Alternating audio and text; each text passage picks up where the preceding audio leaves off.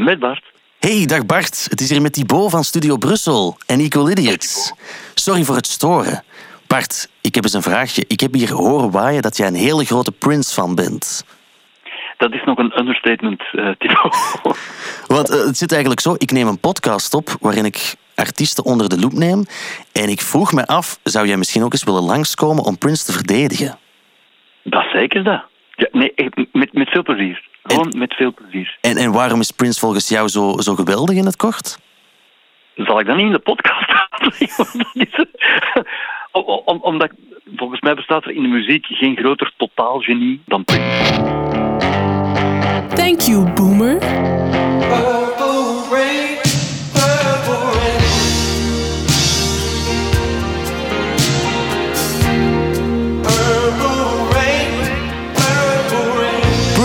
Of Prins William, dat zijn bekende prinsen. Maar eigenlijk is er maar één prins die er echt toe doet. En dat is Prins Nelson Rogers, of in het kort Prince. Een muzikant die alle instrumenten bespeelt, een performer, een danser, een producer, regisseur, acteur. Wat is Prince eigenlijk niet? Groot van gestalte, dat zou je kunnen zeggen. Maar dat hij een groot meneer was, dat weet iedereen. Hij had een grote invloed op poprockmuziek en cultuur en verkocht dan ook miljoenen platen. Hij maakte nummers bij de vleet, wat hem zeven Grammys en zelfs een Oscar en Golden Globe opleverde voor het nummer Purple Rain. Hoeveel platen hij nog zou maken, dat kunnen we onmogelijk inschatten, want net als bij zoveel getalenteerde mensen op deze planeet verliet hij ons jammer genoeg te vroeg. Maar dan, in 2016, overlijdt hij op 57 jarige leeftijd al aan een overdosis fentanyl. Hoog tijd dus om een Thank You Boomer op te nemen over Prince. En dat moet natuurlijk met een superfan. Iemand die van bijna hetzelfde geboortejaar is als Prince. Ook een performer, een muzikant, een alleskunder en iemand die als hij speelt arena's uitverkoopt. Ik ben zeer blij dat hij hier is. Dag Bart Peters. Dag Thibaut. Jij bent een grote Prince-fan. Amai. Amai. Ja. Hoe een grote fan? Um, ik, ik heb een, een, een afwijking gehad ooit in mijn leven. Die bij alles dacht ik, ja maar hoe zou Prins dat doen? Zo, zo, zou ik ook eens een, een elektrische auto moeten kopen? Ja, maar hoe zou Prins dat doen? Tot daartoe. Maar bijvoorbeeld, je komt s'nachts thuis na een optreden en, en je hebt eigenlijk nog goesting in frieten, maar zo van die, van die rotfrieten, zo, zo, die je zo gaat halen in een nachtelijke frituur met mayonaise, maar, maar ook um, stoofvlees. En dat dan allemaal door elkaar. Ja? Dat is niet goed voor uw lijn, dat is ook niet goed voor uw nachtelijke nachtrust enzovoort. En dan denken, hoe zou Prins dat doen? Terwijl dat... Dat is het enige wat ik nu als grote fan van Prins niet meer denk van, hoe zou Prins dat doen? Want hij heeft wel um, een heupoperatie geweigerd uit schrik voor een bloedtransfusie. En ja, daar heeft een pijnstillers voor moeten nemen. Want voor zover ik weet, is hij eigenlijk aan een overdosis fentanyl ja, ja. gegaan. Ja. Maar, maar wat, uh, uw pijn is weg. maar voordat je het weet, uw leven ook. En, en daar, daar ben ik dan, van dat aspect ben ik minder van. Ja, je bent een grote fan, dat weten andere mensen of fans van jou eigenlijk ook. Ja. Want je hebt zelfs een muzikale link met Prince. Zeester met koffie en een mandarijn. Een boterkoek met confituur en een stukje marsepein. Zeester met koffie, het mooiste nummer volgens mijn lief. Die moet daar spontaan van beginnen huilen omdat ze het zo mooi vindt. Oh. Zeker en vast, zeker en vast. Ik krijg er terug kippenvel van als ik het nu opzet. Wow. Maar het is natuurlijk jouw eigen versie van Starfish en Coffee. Een cover maken van Prince, dat doet natuurlijk niet iedereen zo snel. Nee, je moet, je moet daar geweldig mee uitkijken. Maar als, als fan mag dat misschien wel, want het is dan zo'n eerbetoon aan de grote meester. Trouwens, zijn versie, die, de echte versie, die staat op, op zijn dubbelalbum Sign of the Times. En, en ik vind dat zelf ook zijn aller... Of, of één van zijn mooiste nummers, ja. Oké. Oh, er zoveel. Vooral ook omdat... Bij Prince denken veel mensen, en ook wel terecht, een beetje aan um, een mannelijke seksbom. Mhm. Hij- Hij was ook altijd omgeven door vrouwelijke seksbommen van alle soorten. Hè. Zowel fotomodelachtige als de geweldige bom Mavis Staples. Die een volumineuze, fantastische ook seksbom was op, op haar manier. Ehm, hij was daar veel mee bezig. Veel van die liedjes gingen ook gewoon over, hormonaliteit, pff, seks, er is ook niks verkeerd aan. Maar het is dan zo wonderlijk dat hij ook een liedje heeft gemaakt. Wat trouwens, hij is dat trouwens zelf gaan brengen in de Muppet Show. Hè? Ja, Eh, eh, ja. Starfish and Coffee.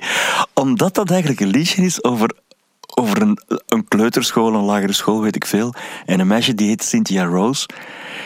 En die, in die haar brooddoos zitten zo raar dingen. Allee, starfish en koffie en, en maple syrup en, en, en jam.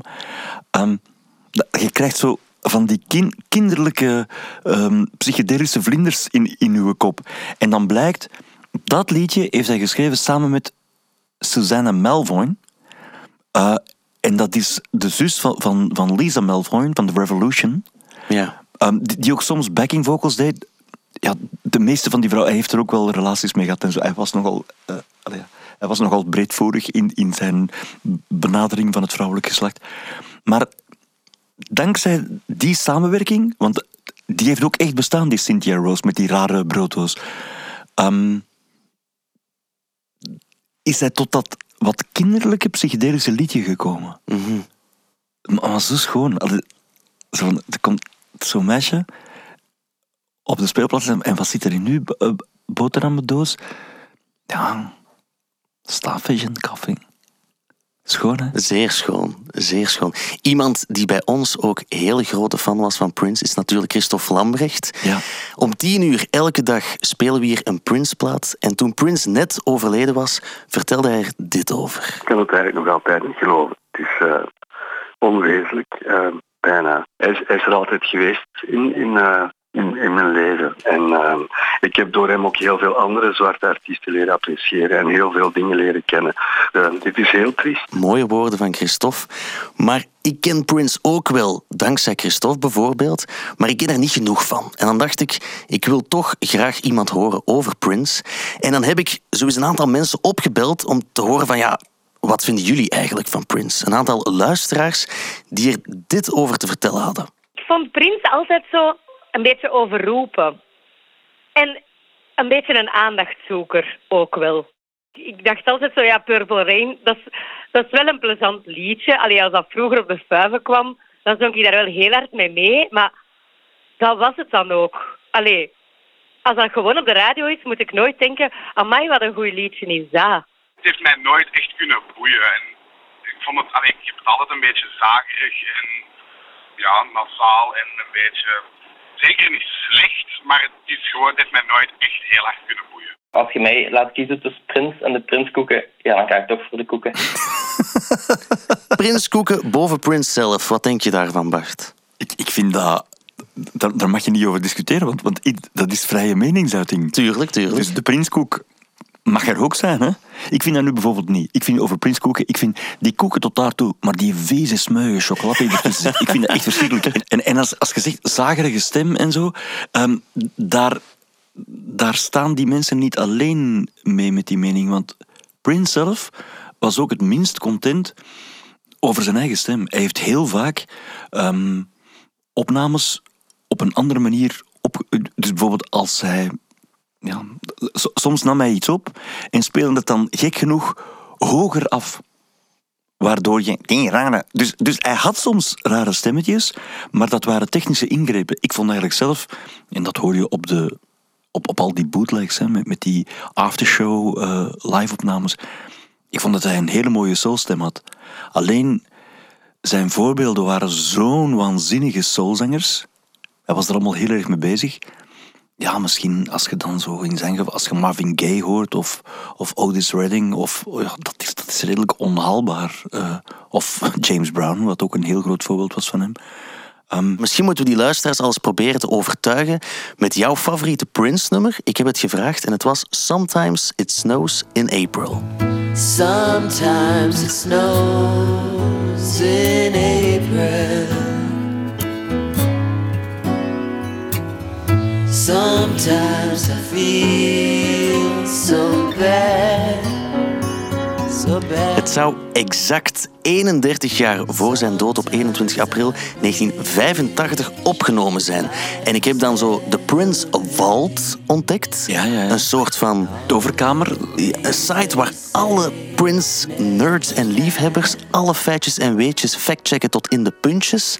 En dat zou dan daardoor een extra betekenis krijgen. Maar waarom is het jouw favoriet Prince-nummer? Omdat je zou kunnen zeggen... allee, nogmaals, je, je, zou kunnen Prince op een hoopje vegen en zeggen... Het is eigenlijk een mengeling van Six en James Brown riffs. Hè? Van, van die heel strakke riffs. En veel van die liedjes zijn dat. Zijn ook redelijk rep- repetitief. Dat heb je ook bij funkmuziek. Hij, hij is zeker een funker. Hè? Maar het grootste aan zo'n mensen is... dat als die ineens in een volledig andere stijl gaan. Dus voor mij is dat akkoordenschema van Sometimes It Snows in April, dat is Joni Mitchell gelinkt. Dat geeft hij ook zelf toe. Dus dat zijn heel speciaal, heel schoon akkoorden. Dat is een heel schoon treurliedje over iemand die sterft. Hè. Dat is muzikaal van een... Dat heeft vleugels, jongen, dat, dat, kun je niet geloven. Het is eigenlijk uit de soundtrack van die Cherry Moon film Dat was een mislukking. En het, het gaat eigenlijk over het hoofdfiguur, die in Tracy, dat is hij zelf. Dus dat, dat is allemaal niet zo diepzinnig. Tenzij je natuurlijk weet, klopt dat niet? Wanneer is Prins gestorven? Dat was ook in april. Ja. Dat was gewoon ook in april. Dus dat heb je wel eens met, met een soort genieën, dat die hun eigen dood voorspellen. Hè? Dus hij zingt daar over dat het sneeuwde in april, terwijl zijn filmpersonage stierf. Dat was ergens in de 80s. Maar in werkelijkheid is hem ook gewoon gestorven in april.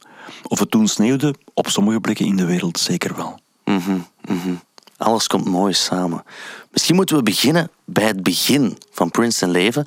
Want hij wordt geboren in 1958 in Minneapolis. Een stad Minnesota. Minnesota, inderdaad. Hij heeft dat echt wel op de kaart gezet, als ik het mag geloven. Zoon van een muzikant en jazzzangeres. En is al op hele jonge leeftijd bezig met muziek. Hij kan gitaar spelen, piano spelen, drummen. Maar toen hij 17 jaar oud was, heeft hij het groepje 94 East. En dat klinkt zo.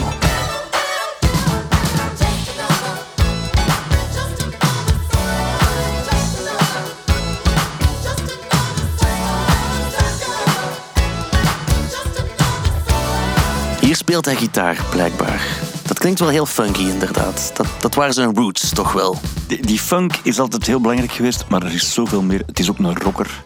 Eh, hij, hij heeft in, in, in alle genres heel schoon dingen gedaan, maar, maar die funk is wel heel belangrijk. Ja. Hij sprak wel eens over funk and roll. Dat is nu niet de beste woordspeling, maar ja, oké. Ja, hij brengt in 78 zijn eerste soloalbum uit. For You. Ja, For You. Waar hij alles zelf doet. Dus op de hoes staat... Produced, arranged, composed and performed by Prince. En afgedwongen bij Prince, want die was toen piepjong. Ja. En dus Warner gaf hem na heel veel aandringen een platencontract. En wat hij dan gedaan heeft, dat is, hij is in de, bij de receptie van Warner gewoon op, op de zetel gaan zitten en zeggen, maar wat, wat is dat nu? Ja, ik heb hier een plaatcontract bij jullie. Het is om aan mijn plaat te beginnen. En die zo, ja, maar we moeten nog een hoop praktische dingen. Hij had trouwens een voorschot voor drie platen, wat hij bij die plaat For You al volledig heeft opgesoupeerd. Dus het, het was een redelijk een doordrijver eigenlijk. Maar hij was nog wel niet de performer die we ja, onthouden hebben nu. Want ik heb een fragmentje teruggevonden waar hij speelt op de American Bandstand. Dat is een soort van tv-programma. Waar hij geïnterviewd wordt door de presentator die zegt van... Ja, in Minnesota zijn we dit niet gewend, zo'n sound en zo'n nummers. You learned to do this in Minneapolis. Where? yeah, I mean, this is not the kind of music that comes from Minneapolis, Minnesota. No. Heel beleefd, heel verlegen op de beelden. Ja, maar dat is hij altijd geweest. Hè? Dus als hij interviews gaf, ook zelfs op latere leeftijd, was hij altijd heel beleefd en verlegen. En, en hij durfde ook wel eens in clichés spreken. Hij werd pas wakker, er gebeurde pas iets, als hij ging performen. Maar natuurlijk in het begin van zijn leven was hij nog niet toegejuicht door duizenden mensen en wist hij zelf nog niet wat dat om waard was en was hij vooral verlegen. En die verlegenheid in werkelijkheid, die bleek er alleen maar te zijn op het podium. Nee, nee, die bleek er niet te zijn op het podium en buiten het podium altijd. Zelfs tegenover zijn medewerkers. In de jaren tachtig, dan begint het wel. Echt voor Prince, heb ik geleerd. Als je zegt jaren tachtig, Dat is waar, maar op die eerste platen, op die eerste drie platen, daar staat bijvoorbeeld ook I Feel For You. Dat is dan later door Chaka Khan toch wel een wereldhit ingezongen. Ongelooflijk. Die Controversy, dat zal, dat zal al de jaren tachtig Ja, zijn. ja, ja. En, en, en natuurlijk de plaat 1999. Hè. Da- Dan, is het, dan is het wel echt begonnen natuurlijk. Ja. Maar begin, ik, heb, ik heb hier een Prince van op de vloer gesproken en die zei: Voor mij begint Prince eigenlijk heel hard bij de plaat Dirty Mind. Oké, ja. Ja, waar het eigenlijk Dat is nog demos- voor 1999. Ja, Ja. waar het zo, soort van demos waren, maar wel de eerste keer dat hij zich anders ging kleden op het podium, met, met hakken en, en bikinis en zo. En het was ook de reden waarom hij van het podium gejouwd werd bij Ja. andere optredens, omdat hij blijkbaar te obscene deed. En dan maakte hij nummers zoals deze Dirty Mind. Ja.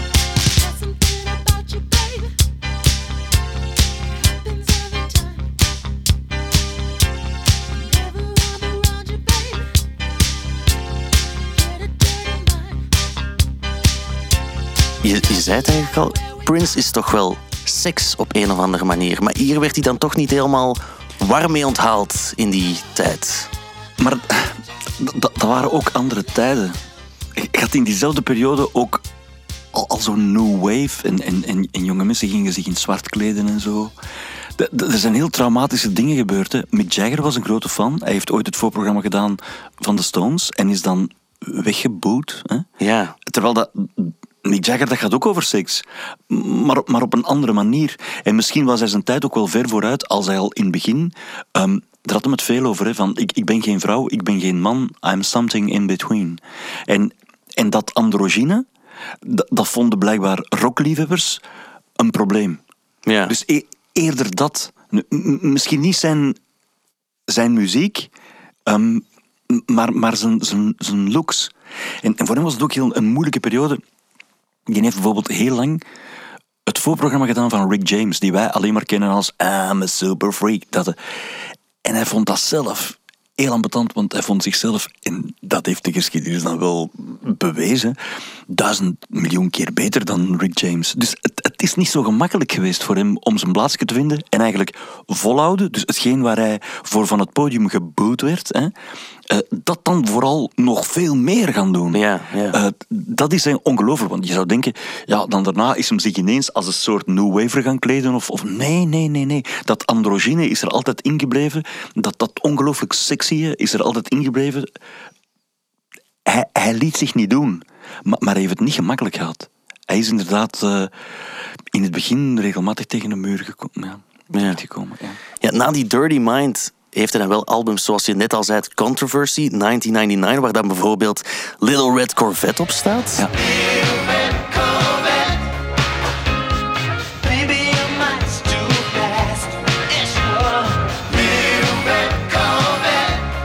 Is iets wat ik dan wel heel goed kende of herkende van op de radio. Het nummer 1999 was ook blijkbaar het eerste nummer waar hij mee op MTV komt. Een van de eerste zwarte artiesten die op MTV komen, wat dan toch ook een soort van grote mijlpaal is in die tijd. En dat had natuurlijk ook te maken met eh, welke clip heb je daar. En dan, dan voelde je, en dat was ook wel speciaal, op dat moment begon zo de revolution zich af te tekenen. Ehm, en, en zijn samenwerking met de geweldige Wendy en Lisa, die hebben ook nog een solo carrière gehad en zo. En toen had je, je had een beetje een gevoel van een groep. Want bijvoorbeeld ehm, de, de, de tweede verse van 1999 wordt gezongen door, zijn, door zijn bassist en zo. Hè. Dus en, en, en die, die dames zijn ook belangrijk, die, die looks zijn belangrijk. Maar ik heb eigenlijk een beetje het gevoel dat je een groepje ziet die wel voor die tijd ongelooflijk sexy uitziet. En dat is natuurlijk een geweldige riff en en een geweldig nummer. Overigens, dat vind ik ook zo grappig aan 1999. Heb je dat trouwens?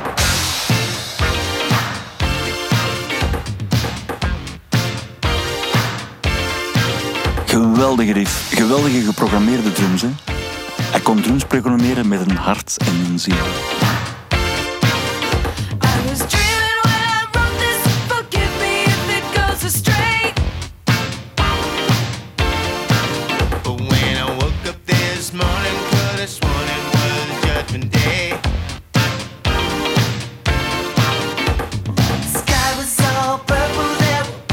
Zingt hij even zelf.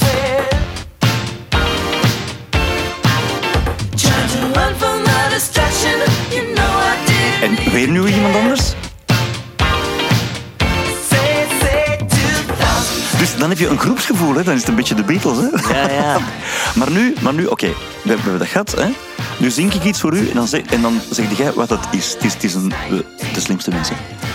I was dreaming when... Nu, nu- zing ik het met een verkeerde tekst, maar... I was dreaming when I wrote this down and what day to day. Het is inderdaad... Het is inderdaad iedereen zou weer zeggen, dat is het eerste regeltje hè, van 1999. Mhm. En ik zeg, dat is niet waar. Dat is het eerste regeltje van Manic Monday van de Bengals. Och, ja, tuurlijk, Manic Monday tuurlijk. van de Bel- Bengals. Zet eens even Manic Monday van de Bengals op. Ah, de Bengals op. Ik had hier wel klaarstaan Och ja. dat Prince Manic Monday ook echt... eh, Wacht, wacht, dat moeten we nog niet zeggen. Dat moeten we nog niet zeggen. We gaan het hier moeten orchestreren. Ja.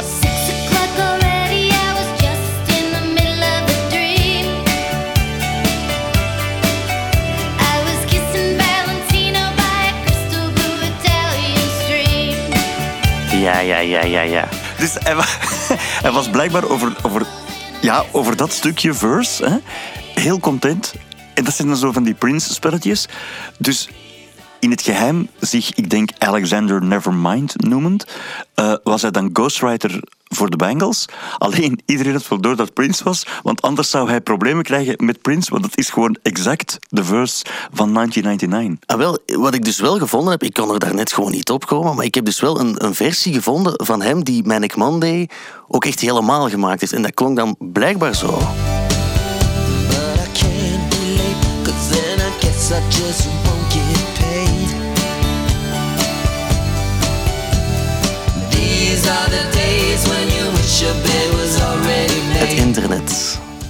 Ongelooflijk, hè? Ja, wat, wat ik dus ook gevonden had, en ik, ik ga het nu meteen ook kunnen klaarzetten als mijn muis hier wilt werken, is dat hij nog een ander bekend nummer gemaakt heeft, wat dan bekender is geworden dankzij de cover van iemand anders. Ik voel aan waar je naartoe gaat. I went to the doctor, guess what he told me? Guess what he told me? He said, Boy, you better try to have fun no matter what you do.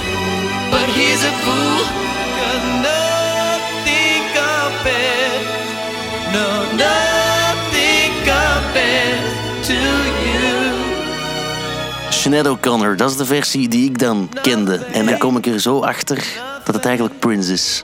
Ja, dat is een voorbeeld. Je hebt niet zoveel van die voorbeelden, maar waar het misschien bij Chaka Khan en I Feel For You ook, maar waarbij eigenlijk de coverversie beter is dan het oorspronkelijke van Prince. En dat heeft volgens mij te maken met harmonieleer. Dus, dus je hebt, ehm, zoals je hoort, zijn strijkers, die, die verzon hij meestal niet zelf. Hij werkte wel eens samen met Lisa Fisher, maar die zijn een beetje speciaal. Dus daar zitten hier en daar wat dissonanten in. Wat dat heel mooi is, maar voor het volksoor eigenlijk onbegrijpelijk. Dus soms ging hij te ver in, in zijn harmonisch besef. En, en daardoor heb je bijvoorbeeld zijn versie van Nothing Compares to You, is misschien net iets te elaborate. Net iets te uitgewerkt. Net iets te harmonisch rijk, waardoor je het, het pareltje van een liedje dat er dat erachter zit, ehm, ja, beter in de versie van Sinead O'Connor kan Ja. worden. Maar de echte parels, voor heel veel fans of voor mensen die ik eh, gesproken heb, die waren er op het album Purple Rain, waar de luisteraars die nu aan het luisteren zijn wel best wat nummers van gaan herkennen. Amai.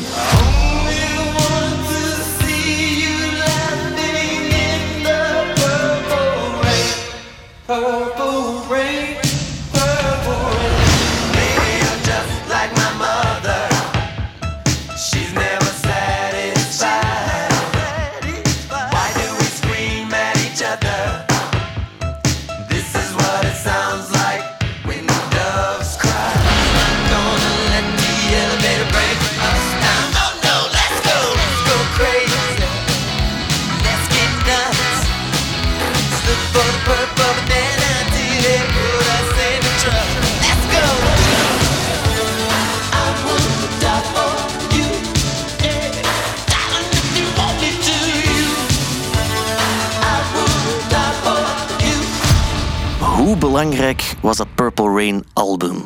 Ja, dat is, dat is zeker zijn populairste album. Of het zijn beste plaat is, ik vind dat niet. Ja. Ik vind Sign of the Times zijn beste plaat. Maar inderdaad, de hits die je nu laat horen, dat is waanzinnig. En, en er staan ook van die specialetjes op, zoals Darling Nikki.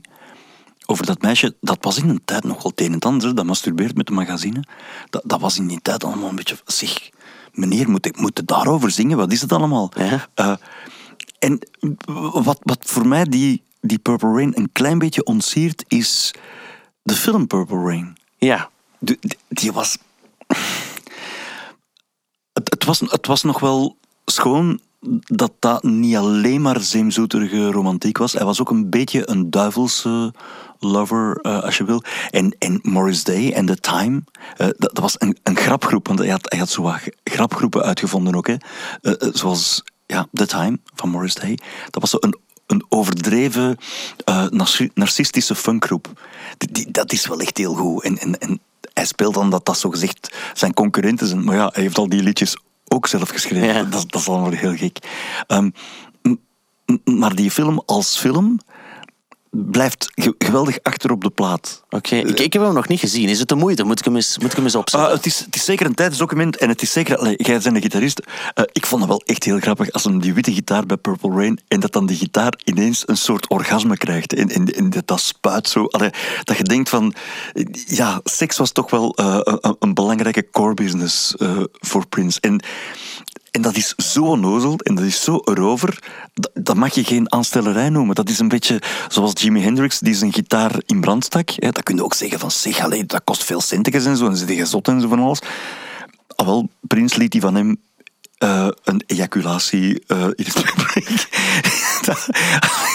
ik vond dat iets tussen clownachtig en, en, en dat vond ik nog wel het hoogtepunt van die film eigenlijk ook. Hij heeft wel heel veel potten gebroken met die film en dan natuurlijk ook de soundtrack. Want Purple Rain, het eh, titelnummer dan, heeft blijkbaar wel een Oscar gewonnen. Ja, ja dat is terecht ook. Hè. Dat, dat is een van de, van de strafste filmsongs aller tijden. Terwijl dat ik zou denken, When Doves Cry, over, over de ambras die zijn ouders altijd hadden, dat wordt ook nogal gefeatured in die film. Hoe durfde dat, jong? Je hebt zo'n wereldhit, When Doves Cry, en dan zegt, weet wat, die bas, kun je die gewoon afzetten. En, dus daar staat geen bas op dat nummer. Oké. Maar, maar dat- is toch... Ah, dat is een beetje gelijk bij de Equal Idiots. Jullie zijn ook eigenlijk de prinsen van deze tijd. Jullie denken Minder, ook... minder geniaal, denk ik Ja, wel. van, van een bas hoe niet zit. Maar dat, dat je, dat je zo'n beslissing, dat je dat durft zeggen, dat je dat, je dat durft doen. Ja. Onwaarschijnlijk, onwaarschijnlijk. Ja, hij stond toen wel op nummer 1 met de single Purple Rain, nummer 1 met zijn album Purple Rain en nummer 1 als film Purple Rain. Dat is toch zelden mensen gelukt, denk ik dan. Denkt niemand. Ja. Denkt niemand. Maar het, het ding is, hij heeft dan ook een Purple Rain tour gedaan. Ik weet niet dat hij hier is geweest, want ik heb die eigenlijk alleen maar op film gezien. En daarbij zat ik gewoon te kijken met tranen in mijn ogen. Van, van ontroering, van, van, van schoonheid, van een mens die zichzelf durft zijn. Oef. Dat, maar dan deed hem ook zo van die dingen dat je denkt, maar wie doet dat nu? Dat ging ineens in een bad liggen. Hè? Dat, ja, pin-ups doen dat al eens. Ehm, en, en dan begonnen we vanuit dat bad te zingen. En, oh, speciaal. Speciaal. Oké. Speciaal. Maar, eh, Hoe, hoe oud was je toen eh, de Purple Rain Tour? Eh, 24. Oké, dat is wel een soort van kritieke periode geweest dan om zoiets te zien, denk ik. Ze nog net jong genoeg om, om het helemaal te vatten of zo. Ehm, dat is ongeveer mijn leeftijd nu. En als ik nu iets leer kennen, dan denk ik wel... dat draag ik voor de rest van mijn leven mee. Ja, maar ik, ik heb toen vooral gedacht, die mens, die zie ik graag. Die wil ik in doog houden. En, en ik had toen al door van, misschien is zijn allergrootste troefkaart wel live optreden. En dus heb ik die Purple Rain Tour gezien, ehm, op, op, op een soort bootlegfilm. Hè. En dan dacht ik, als ik daar nu eens ooit zou kunnen bij zijn, dan moet het ongelooflijk zijn. Want zijn eerste echte live optreden dat ik gezien heb, dat was eh, The Sign of the Time Tour eh, in het Sportpaleis. Oké. Ja. Ook jouw favoriete album, Sign of the Times. Absoluut, ja. Ik heb het hier ook klaarstaan, de titeltrack. Ja. Sitting low when a rocket ship explodes, and everybody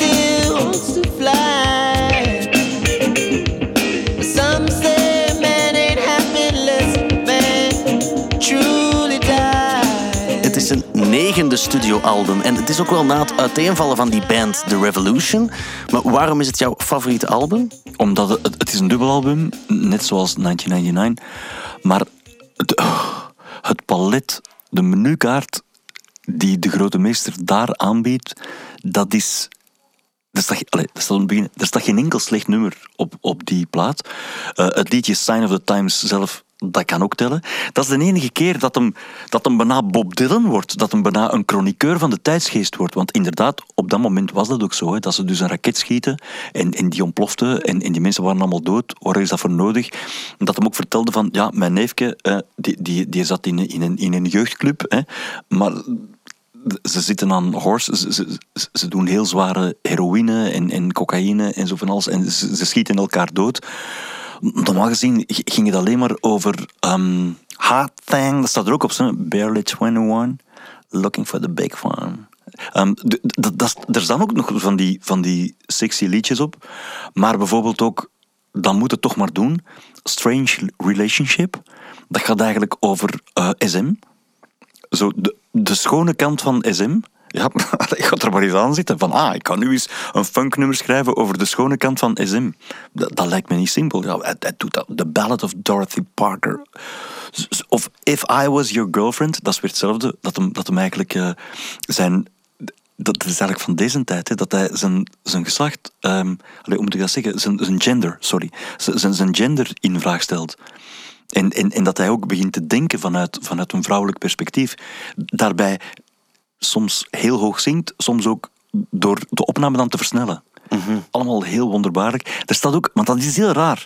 Die Prince, die de beste live performer is ever, die heeft eigenlijk nooit officiële live platen gemaakt. Ja, Dus het enige, eh, Beautiful Night, hè, dat is live opgenomen met, ik denk, 6000 beautiful Parisians. Parisians, ah, Parijzenaren, dat, dat bedoel ik eigenlijk. En dat is een fantastisch, ongelooflijk swingend eh, live nummer. Ehm, maar op dat moment was dat zogenaamd het enige officiële live nummer wat je van Prince mocht horen. Nu zijn er in boxen van, is er van alles uitgekomen. Er, er is ook veel brol bij, eerlijk gezegd. En allemaal dingen die niet voor niks eh, in, in zo'n volt hebben, hebben gezeten, om, omdat maar zelf niks wou mee te maken hebben. Het is altijd gevaarlijk als een artiest sterft en ze blijven dingen uitbrengen. Ja, ja. Dat, is, dat is niet altijd goed, hoor. Allee. Mhm. Die Sign of the Times, je zegt het is een soort van chroniek van de tijd. Hè. Je- je- Dat liedje, het liedje. Hè? Ah ja, Ja, het liedje. liedje, ja.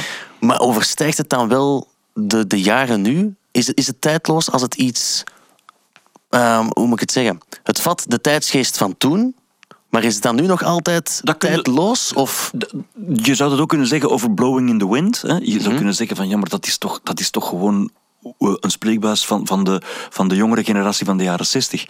Het wonderlijke aan zo'n liedjes is dat ze ook absoluut gelden voor deze tijd. Zo, zo, ehm, dat is heel raar, maar, maar veel artiesten die, die liedjes schrijven over harde tijden. de- je hoort dat dan nu, dan denk je, oh, dat zal dan wel over die corona gaan. En dat gaat, dan wel gaan over Poetin en, en, en Oekraïne. En op, op een of andere manier zijn zo'n liedjes altijd... Die vatten de tijdsgeest, maar die zijn ook visionair. Dus nee, er zit geen... Er zit geen vervaldatum op, op liedjes van Prince. Echt niet. Oké. Dat, dat is al een zeer goed argument, denk ik dan. Waar misschien wel een kleine vervaldatum op zit, is een soundtrack die hij gemaakt heeft. Wist ik zelf helemaal niet. Hij heeft een soundtrack gemaakt voor de Batman-film. Ja, van jongen. Tim Burton. Hey, vind je dat daar, vind je dat daar sleet op zit? Ja, misschien eens luisteren. Ja.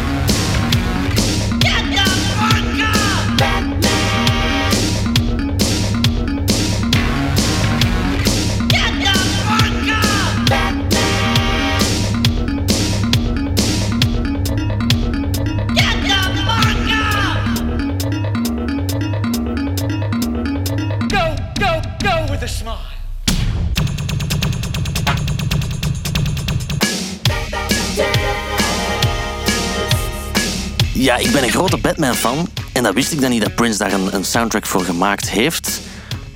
Maar het, het spreekt me niet echt aan. Maar het spreekt me tegen, want ik zeg hele rare dingen volgens jou. Ja, ten eerste dat was een hele speciale Batman-film. Dat was een hele donkere eh, Batman-film. Ehm, zo, Gotham City was echt wel... go- allee, gothic. Ja, met, met Jack Nicholson als de ja, Joker ja, en zo. ja, Ja. ja, ja, absoluut. En Kim Basinger ook. Ja. Hij vond het dan ook een, goede reden om Scandalous, een, een, een duet met Kim Basinger te zingen en zo. Hij was er altijd wel als de kippen bij. Hij, Ja. hij, hij, hij wist ze allemaal wonen. Oké, Maar dan, ik, ik vond het eigenlijk...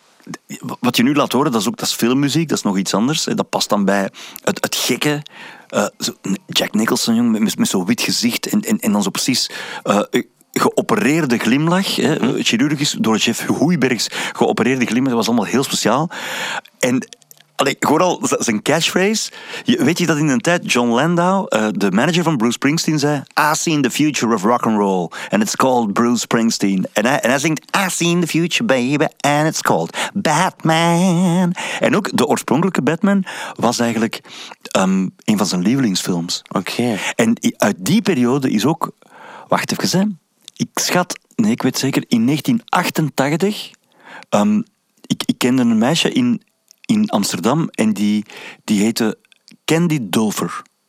En dat was. eh, ik, kende eigenlijk haar papa, Hans Dulfer. Dat maakt nu niet uit, dat is een hele beroemde saxofonist. En zij was, ik denk, nog heel jong. En ineens zegt hij: Je moet vanavond naar de Feyenoord Cup komen, want ik speel in het voorprogramma van Prince. Dat was de Love Sexy Tour, dus net voor eh, de Batman soundtrack. En ik en Anneke zo, joh, hé, dan gaan we. Hé, dan gaan we. En we zitten zo klaar van, en nu gaat Candy komen eh, met de familie Dulfer. Dat, dat waren echt nog altijd een fantastische Hollandse fun- funkfamilie. En ineens, hoop, dat begint.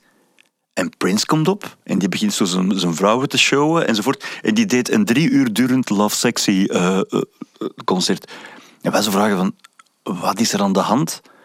Ja, kwartier voordat het voorprogramma moest beginnen, had Prins bes- beslist van, ja, het is goed weer en zo, en, en het is hier 50.000 man. Ehm, ik, ik ga eigenlijk drie uur spelen. en dan daarna nog een afterparty in het Paard van Troje in Den Haag. Eh, dat is nu nog iets anders.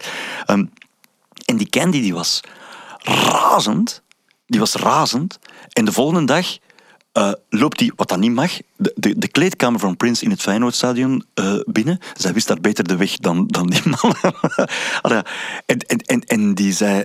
Je hebt mijn carrière geruineerd. Want ik heb tegen heel veel mensen gezegd... Kom alsjeblieft kijken, want ik speel in het voorprogramma van Prince. En hij keek zo raar. En hij zei... Houd je eigen een beetje standje bij. bij. Meer zei hij niet. En dan op een bepaald moment sprak hij de, de, de magische woorden... When I need sex, Call Candy. Het was zo onduidelijk. Sex of sax. eh, Dat was, zo onduidelijk. En, en zij wist... Ze was zo aan het wachten. En ineens, bij een liedje in een toonaard wat zij niet wist... ehm, liet hem haar komen. Ja. En dus dan begon ze ineens... Dat was dan de tweede avond op, in de Feyenoord Cup. eh, met hem te spelen. En hij kende haar niet, maar hij wilde goed maken dat hem dus dat voorprogramma had eh, geschrapt. En hij was zo onder de indruk van haar dat hem zegt: Kom naar Minneapolis en eh, speel mee op mijn platen. En dus Candy Dulfer wordt op de Batman soundtrack heel erg gefeatured. Oké. Natuurlijk, als ik dan Candy de volgende keer terugkwam, dan zei ik, wacht even, we gaan nu in de kamer zitten en je komt daar niet uit voordat je alles verteld hebt. Want het is heel raar dat hij wilde dan graag met Candy ook op wereldtour gaan daarna. En ze heeft het een tijdje gedaan en ze is daarmee gestopt. En, en ik zo, Candy, als je nu met Prince mag spelen, wa- wa- waarom wilde je dan nu ineens een soloplaat maken? Wa- Wat, wat is dat nu weer? En die zegt, er is echt een probleem met die gast en met zijn entourage die zijn zo belachelijk gefocust, zo belachelijk gefocust, dat je krijgt alleen maar een telefoon. Dus die, die verbleef daar ergens. Hè. Je kreeg alleen maar een telefoon van, kun, kun je nu naar de studio komen, kun je dat spelen, kun je dat spelen. Maar er heeft nooit iemand gevraagd, zullen we iets gaan eten? Zullen we iets gaan drinken? Er is een party? Eh, nee. Die, die, die mannen waren allemaal altijd aan het werken. En, en dat, dat was voor een jong meisje uit Amsterdam een beetje raar. Ja. En, ja. en, en ze, ze zien ook, want Prince heeft daar nog lang gebeld enzovoort. Hè? En dan vroeg ik altijd, als die nu belt, zegt hij dan, it's Prince calling? En, en, en ze zei, nee, hij heeft zichzelf nooit Prince genoemd. Hij zegt gewoon, it's me. En je weet dan direct dat hij het ja, ja, is. oké, oké. Gek, hè? Heel gek, maar wel een zeer goed verhaal. Dat wel, dat wel. Er is natuurlijk ook wel, je hebt het er straks al min of meer gezegd, een zeer vreemde periode geweest in zijn carrière, namelijk de periode dat hij geen naam had. Ja. Zijn naam was een symbool. Ja. Hoe, hoe, hoe zat dat juist, dat verhaal? Ja, eigenlijk, dat, dat is stilletjes aan de rode draad aan het worden in, in deze podcast. Dat, er, dat hem... Hij was al heel vroeg in het genderdenken. En, en in het denken van... eh, gender is een, is een palet. Gender is shades. Het, je, hebt, je hebt allerlei... ehm, je- er is niet zoiets als mannen en vrouwen. Dat bestaat niet. Je, je bent voor, voor een zeker percentage man en voor een zeker percentage vrouw.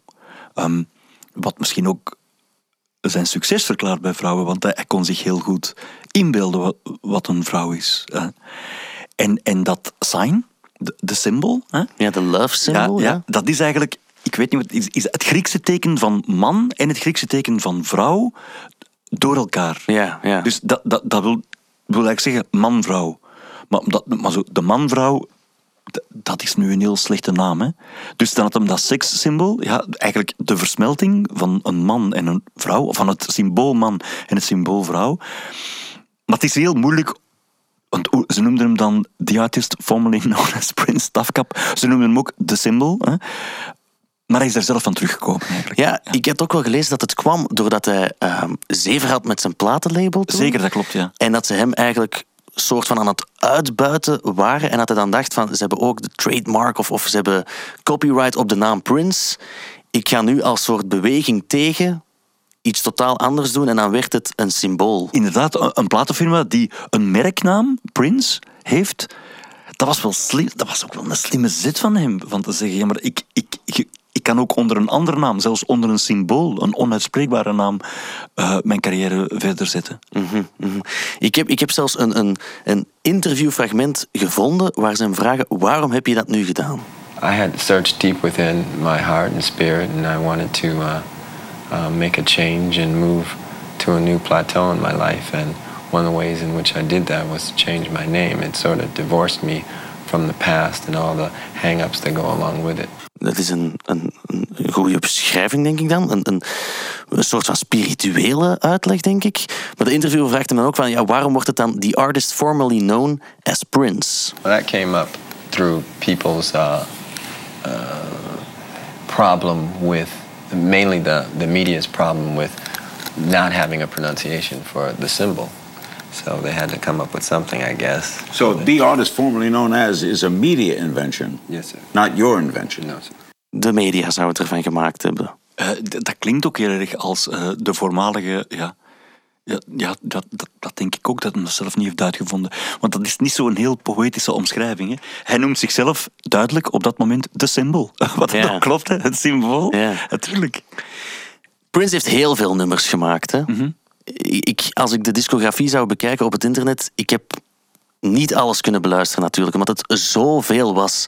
Vind je alles even goed wat hij gemaakt Nee, heeft? nee. Zeker niet. Maar, maar, maar ook dat is de artistieke vrijheid. Dus op een bepaald moment, hij is eerst aan, het- aan het zoeken geweest. Laat ons dan zeggen, ter hoogte van 1999 en Controversy en zo, was het wel duidelijk van, wow, dit zijn liedjes die leiden tot, maar dat is iets heel gevaarlijk, werelddominantie. Er is bijvoorbeeld in, in de jaren tachtig een, een enorme strijd geweest tussen Prince en Michael Jackson. Er staan op het internet ook fantastische dingen van, van Prince die Michael Jackson gewoon totaal van het podium blaast en zo. Bij- eh, terwijl dat James Brown en allebei uitnodigen op het podium. Ja, echt, ja. echt gi- gigantisch, gigantisch. Het verschil is, Michael Jackson, die, die wou eigenlijk maar één ding. Dat is zo de, de king of pop, de, de koning van de wereld blijven. Hè. In mijn ogen werd dat na Thriller al moeilijk. Allee, Bad, dat kon nog, maar dan daarna brokkelde het af. Maar dat was zielig in, in de zin van...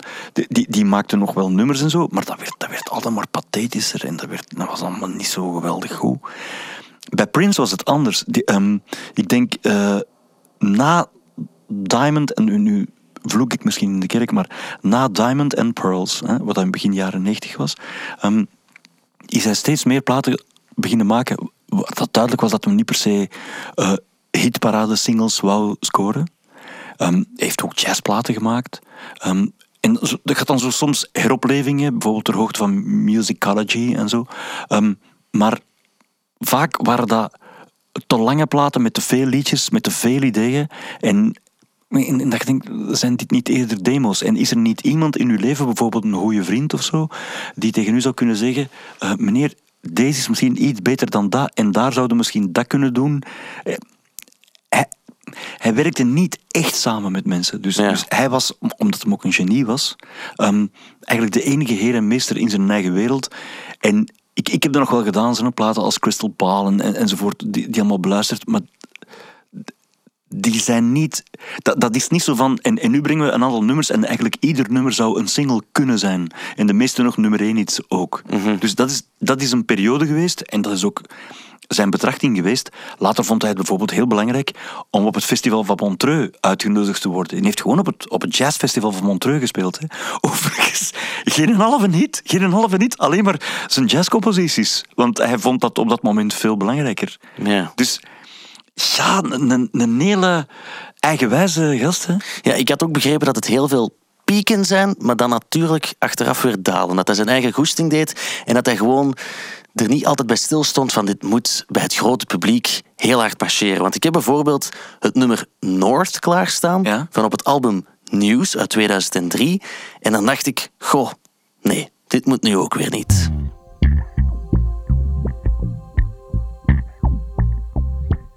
Het is voor alle duidelijkheid een nummer van 14 minuten lang. Ja.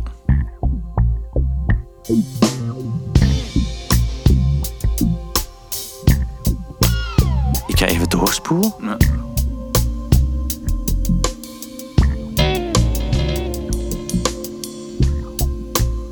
Nog eens doorspoelen.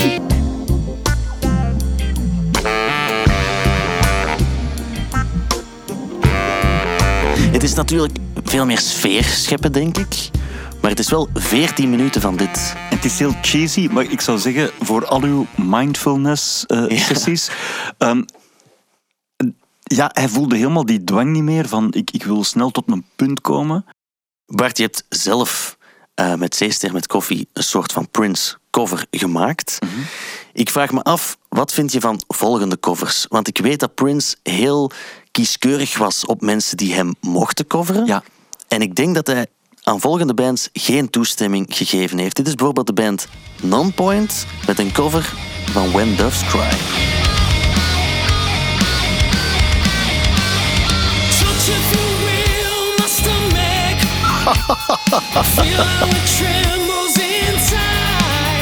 Mag dit? Of is Veel te veel bas, hè? Veel te veel bas. nee, dat is verschrikkelijk. Eh, dit is verschrikkelijk. Er is nog een andere groep die eh, Prince en When Doves Cry coverde. Aan jou om misschien eens ja, te raden wie het zou kunnen zijn. Het is van een live optreden.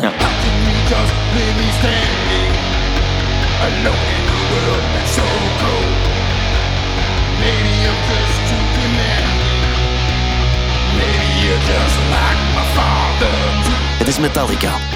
Heel slecht. Die tijdens een optreden in Minneapolis besluiten om deze versie van When Doves Cry te spelen. En wat vonden de mensen daarvan? Ik denk dat het publiek nogal lauw, eh, ja, een lauwe reactie heeft gegeven. Ik, ik geloof dat, hem, dat Prince zelf Darling Nikki van de Foo Fighters niet zo geweldig vond, ook niet. Ja, oké, ja, die hebben ook het ook niet. gecoverd. Ja. Misschien tot slot om eh, ludiek af te sluiten als het gaat over mensonwaardige Prince-covers. Dit is de band Limp Bizkit met een cover van 1999. The sky was all purple and people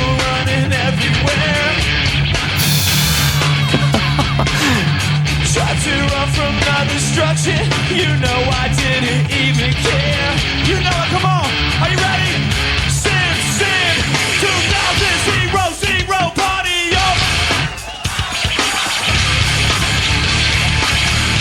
Dit mag niet, hè? Maar Limp Bizkit is gewoon een hele slechte groep. Dus, dus wat dat die doen is, is per definitie slecht. Ik wil maar zeggen, Zeester met koffie, ik snap waarom mijn vriendin dat het mooiste nummer ooit vindt.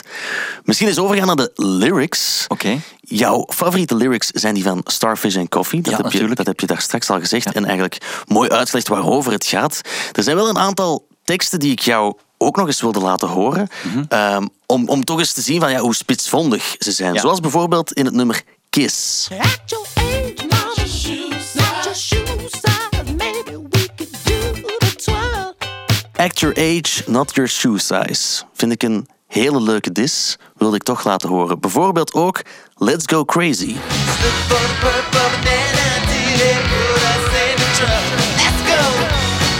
Just look for the purple banana till they put us in the truck. Dat is psychedelica volgens mij. Ik denk dat je daar niet te veel moet achter zoeken. Maar dat is, dat is heel schoon, hè. Dat is heel schoon, hè. Zeker en vast. Maar dan zijn er wel die zeer controversiële teksten van op het album Dirty Mind, waar we het er straks al even over hadden. Bijvoorbeeld in het nummer Head.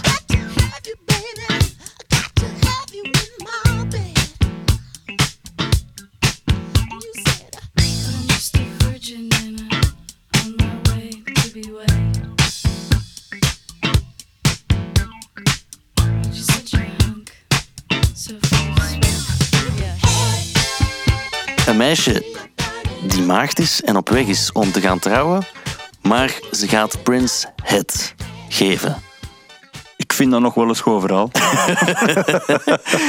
Misschien nog iets anders. Het nummer Sister, ook van het album Dirty Mind.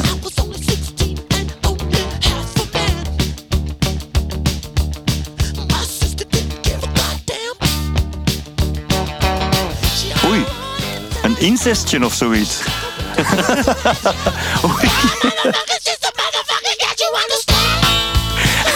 Oh motherfucker, she's a brotherfucker. maar dat- is... Dat is eh, het, het ding is, eh, liedjes hè, zijn kleine toneelstukjes. En het is totaal onnodig en het is zelfs bijzonder naïef om te denken dat de, de verteller, de hoofdrolspeler in een liedje, in dit geval Prince, hè, dat die zo denkt. Ik bedoel, als ik bij al mijn teksten, als, als dat werkelijk zou zijn hoe ik leef, dan zou ik nog een psychopaat zijn. dus dus eh, als psychopaten onderin vind ik, whatever. Ja. Het, het, het, het, het rijmt geweldig goed. Later had hem al problemen met gewoon maar, you sexy motherfucker. Dus die Ja, ja. motherfucker, you sexy pow, pow, dat mocht dan niet. Allee, come on. Ja, ja, ja, ja. Mag wel. Maar leuke, spitsvondige teksten. Dat moeten we misschien wel zeggen. En, en, ik, en ik durf... eh, nogmaals, ik ken de mens niet persoonlijk en dat is altijd een, een groot probleem. Misschien is dat ook goed, misschien mogen uw helden niet ontmoeten, maar dat over dirty mind en, en, en die, en die vetzakkerij en zo... Ik, ja... Ik, ik ken de gezusters Kleeman, dat zal u weinig zeggen, ehm, maar dat zijn zangeressen uit Amsterdam. Twee zussen. En ehm, die hebben eh, lang het voorprogramma gedaan van Prince, eigenlijk bij de Nude Tour. Met, met eh, een groep Lois Lane, dus een, een Amsterdamse groep. Overigens, die, eh, Prince heeft ook voor hen nummers geschreven. Eh, Sex heeft hij voor hen geschreven en Qualified. En dan ze dat in Paisley Park gaan opnemen, enzovoort, enzovoort. Dus, en wat dat direct ook wel opviel is, Monique en Suzanne, dat zijn heel schoon meisjes. Monique was eigenlijk gewoon een voormalig fotomodel, gone singer. Oké. En dus, die dacht, ja oké, zoals dat meestal is, als je het voorprogramma speelt in de wereld hè, van Prince, je gaat die Prince nooit tegenkomen. Zo, zo gaat dat meestal als je een voorprogramma speelt. In hun geval was het anders, want dan bleek dat tijdens hun soundchecks, eh, nee, tijdens hun optreden zelfs, had Prins het gezien? Waar had hij dat gezien? Onder het trumpodium. Die kon daar staan. Dus die kon staan onder het trumpodium. En dus aan de volgende dag, en dat was hun eerste kennismaking met Prins, komt hij ineens op dat podium. En hij maakte zich zorgen, omdat, dat is ook typisch, een voorprogramma van Prince krijgt niet veel applaus, al helemaal niet een bisnummer. En hij kwam hun een soort masterclass geven, masterclass geven van hoe kun je dat oplossen.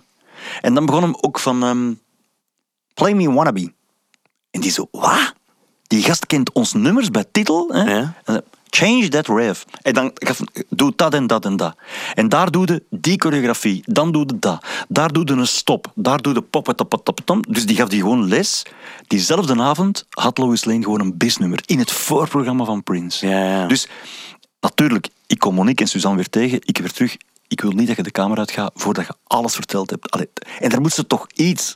Vertel mij een smeuïge anekdote. En zij zeggen: Oké, op de laatste avond van de tour. Hè, zegt die prins... Wanna know my secret? Come to my room, 12 o'clock. Dat klonk als een sprookje. Ja, dus, hebben we dat nu verstaan? Mogen wij naar de slaapkamer van Prins? Dat is raar. Dat is raar. Die denken, het is wel Prins. Ehm, dat, maakt nu ook niet uit, maar de geaardheid van, van een van de zussen was eerder lesbisch, maar whatever. Die doen iets aan dat, waar dat ze denken van dat klopt in de stijl van Prince. En, en ze kloppen op deze deur. En inderdaad, de grote meester ligt in zo'n bed, in het midden. En die doet tegen de ene zus teken van kom hier liggen. En tegen de andere zus kom hier liggen. Die denken van, is dit, wat is dit? En dan zijn, wanna know my secret? En hij drukt op iets. Ineens gaat er een soort gordijn open. En komt er een fantastisch filmscherm. En komt er nooit vertoonde footage van zijn helden. Bijvoorbeeld James Brown. En die, die heeft zo urenlang getrakteerd op oude soul footage uit, uit de Apollo en zo. En, en, dan, en je moet hierop letten, je moet hierop letten. En die, die begon gewoon verder les te geven. Dat was het eigenlijk. Maar mega goed. Mega Ja, goed. dus, dus eigenlijk, hij gaat het heel goed voor met, met die band. Dat bewees hem ook, door op die soundcheck hem les te geven. Maar hij vond het dan nodig om echt urenlang s'nachts, dat was het laatste dat Monique Suzanne had verwacht, nog, nog verder les te geven. In, in, in de grootheden van de soul. Ja. Maar dat hij heel veel aandacht stak in zijn eigen live shows, dat heb ik wel geleerd. Hij was volgens velen een van de beste live artiesten ooit. Hoe vaak heb jij hem live kunnen zien? Oh, echt heel veel. Echt heel veel. Ehm, in goede en in kwade dagen. Ja. Bijvoorbeeld als ze met Larry Crane, dat, dat is die, die bassist van Sly and the Family Stone. Hij was zo zot van Sly Stone. Hij dacht, hoe dicht kan ik bij Sly Stone komen? Dan werd die Larry Crane wel heel belangrijk. Dat, dat is niet de beste bassist waar dat hij mee gewerkt heeft, helemaal niet. Maar, maar ik, ik, ik heb ook de Sign of the Times tour gezien. Ehm, ik heb ge- sommige dingen ook gewoon op tv. Hè. Bijvoorbeeld live in Dortmund. Ja. in de Westfalenhalle. dat was live op tv. En dat waren dan toevallig... Want het is al... Zo, nat- ik, ik, ik ken natuurlijk allemaal mensen die dan dicht bij die Prince komen.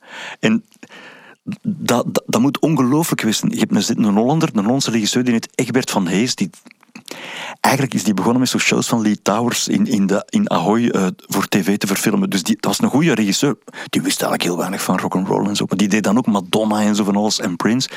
En dat was de tijd dat de, de handcamera, hè, die, die, die was er nog maar net. En Sky Modes, die waren er ook nog maar net. En dus dat was redelijk waanzinnig, want die repeteerden met die camera's uren en uren lang. En dan wou die prins de volgende dag al meteen terug heel vroeg beginnen repeteren. Maar dat ging allemaal over camerastandpunten en hij wilde weten hoe dat de belichting was enzovoort enzovoort. Maar de waanzin was, die repetitie was voorbij. Die ging naar de kar, hè, dus, dus ja, de, de, de mobiele Ja, eenheid. Hè. En daar begon hij alles te bekijken. Samen met de handcameraman. En zei, ja, bij dat ding, dan zit ik achter mijn piano, maar dan ga ik nog even zo kijken en dan kijk ik naar beneden naar u en dan doe ik een glimlachje en dan moeten ook hebben. Daar heb je wel de danseres nodig, daar heb je wel dat, dat, dat. Ja, daar die bas, dat, dat, shot kan anders. En als die nabespreking klaar was, dan hadden die mannen nog drie uur en dan begon die volgende repetitie alweer. Dus het, het ding dat net zoals... ehm, eh, hoe, heet die nu weer? De loodgieter? Al- Allee, Jean- Jean-Luc de Hane, sorry. dus Prince had gemeen met Jean-Luc de Hane eh, dat hem heel weinig slaap nodig had. Ik, eh, ik, heb, ik heb trouwens ook een, een fragmentje teruggevonden van de eerste keer dat eh, Prince in België kwam, 1986. En het journaal hier van de VRT heeft toen een reportage gemaakt waar ze enkele fans geïnterviewd hebben. En het is wel opvallend dat ze niet echt vragen naar zijn muziek. Ik vind zijn, zijn muziek heel goed en eh, ik weet niet, hij trekt mij aan. Hij trekt jou seksueel aan? Nee, niet bepaald. Het gaat mij vooral om de muziek, niet om eh, die seksuele aantrekkingskracht, zoals u zegt. En wat denk je daarvan, van dat imago dat hij heeft? Oh, ik vind het wel heel knap, omdat eh, zo komt hij in de pers en zo, maar dat vind ik het belangrijkste. Het belangrijkste is altijd de muziek en, eh, en de teksten en zo. Everybody ready to rock and roll? I mean, you say, ah! Dat hij veel gespeeld heeft, is vrij zot. Ik heb hier gehoord van een grote, van een grote Prince-fan op de vloer dat hij heel veel na gewone shows nog aftershows ging doen, om drie uur s'nachts. Zoals bijvoorbeeld in de Viage in, in Brussel en Ja, de juist. Mirano in Brussel. En dan ging hij na een gewone show ging hij dan nog eens spelen. Ja.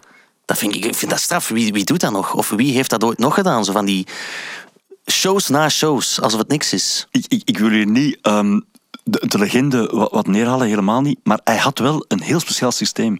En dat was het systeem van de geblindeerde hotel, niet kamers, maar hotelverdiepingen. Dus die mannen die huurden een hotel en die blindeerden ehm, heel de verdiepingen. En het systeem is, je weet, in de, naar gelang waar je bent in de wereld, is er uurverschil. Maar dat maakt niet uit. Je kunt toch zeggen dat je de nacht en de dag, dat, dat je dag- en nachtritme, je bioritme exact hetzelfde blijft. Waardoor het vaak voorkwam dat ze, naar gelang hoe dat ze toerden, hè, dat ze eigenlijk in een land kwamen waar het voor hen, ehm, wacht even, hè, waar voor hen de namiddag de voormiddag was en de avond de namiddag. Be- Begrijp je? Ja, Dus de-. Met, met de time zones. Dus daar speelden ze mee. Dus eigenlijk was het ook zo dat voor, voor, hem, bioritmisch, was bijvoorbeeld dan zijn grote concert in, in, ja, in, in, in de Kuip. Hè. Dat was als gevoel in de namiddag, omdat men gewoon zijn klokje niet verzette. Hij, hij, de, zo time zones, Prince staat boven de time zones, daar ga ik het over. Dus dan was het logisch dat hij nog een avondactiviteit verzon. Vaak waren die shows ook super gechoreografeerd en super afgesproken. Hij was ook heel streng en zo. En op die aftershows liet hij dan heel vaak zijn muzikanten die geweldig waren en ook backingzangeressen die ook echt wel nummers konden dragen en zo. Hij, hij featured die dan heel erg. En wat naar het schijnt ook echt allemaal was, dat, dat werd allemaal betaald met, met, met van die gewoon centen, niet met bankkaarten en zo. En die centen gingen allemaal naar zijn muzikanten en zijn crew. Oké. Dus dat was gewoon een avondactiviteit. Je kunt ook gaan bowlen. Ja, eh, ja waar- waarom doet hij dat dan? Want dan denk ik van... Omdat hij echt van muziek houdt. Ja. Wat dat hem ook soms deed... En dat, dat- ik was in de studio in Parijs en dacht, maar dat kan toch niet. Dan speelde die in Bercy. Echt gigantisch concert. Daarna ging hem naar die studio. En, en dan begon hij daar te werken aan een nummer. En, en je mocht dat niet onderbreken, want dan had hem zijn groovegevoel kwijt. En vaak bleef hij dan doorwerken tot dat nummer helemaal klaar was, met mix en al. Met mix en al. En dan ging hij weer terug naar Bercy. Dus dat was een mens die bijzonder weinig slaap nodig had. Ja, oké. Maar vind ik, vind ik heel straf dat hij show na show speelt. Wat ik ook heel straf vind, is hoe goed hij instrumenten kan bespelen. On, onbegrijpelijk. En ik zie in YouTube-reacties bijvoorbeeld van filmpjes, zag ik heel vaak terugkomen. Hij is de meest ondergewaardeerde gitarist die ooit bestaan heeft. Ja. Want ik heb beelden gezien van bijvoorbeeld zijn optreden op de Super Bowl halftime show in 2007. in de regen. Ja, in de regen, waar hij dan blijkbaar voordien gezegd heeft tegen de opnameleider van kan het nog harder regenen? Alsjeblieft. Wat dan zo'n soort van geniale rock'n'roll uitspraak van je welsten is. Waar hij dan ook gewoon Queen, Tina Turner, eh, Jimi Hendrix en de Foo Fighters tussen zijn eigen nummers door improviseert precies. Maar waar ik misschien het meest van onder de indruk was van Prince, is zijn, ehm, zijn optreden in de Rock'n'Roll Hall of Fame tijdens de inductie van George Harrison in 2004, als ik me niet vergis. Ja, met die solo. Met, ja, lief, ik heb daar iets van klaarstaan. Ze spelen dus While My Guitar Gently Weeps. En op het podium staan Tom Petty, Jeff Lynne van ELO en de zoon van... Danny eh, Harrison, ja. George Harrison zelf. En die zijn eigenlijk gewoon heel goed While My Guitar Gently Weeps aan het spelen. En dan komt die prins op het podium en doet hij dit.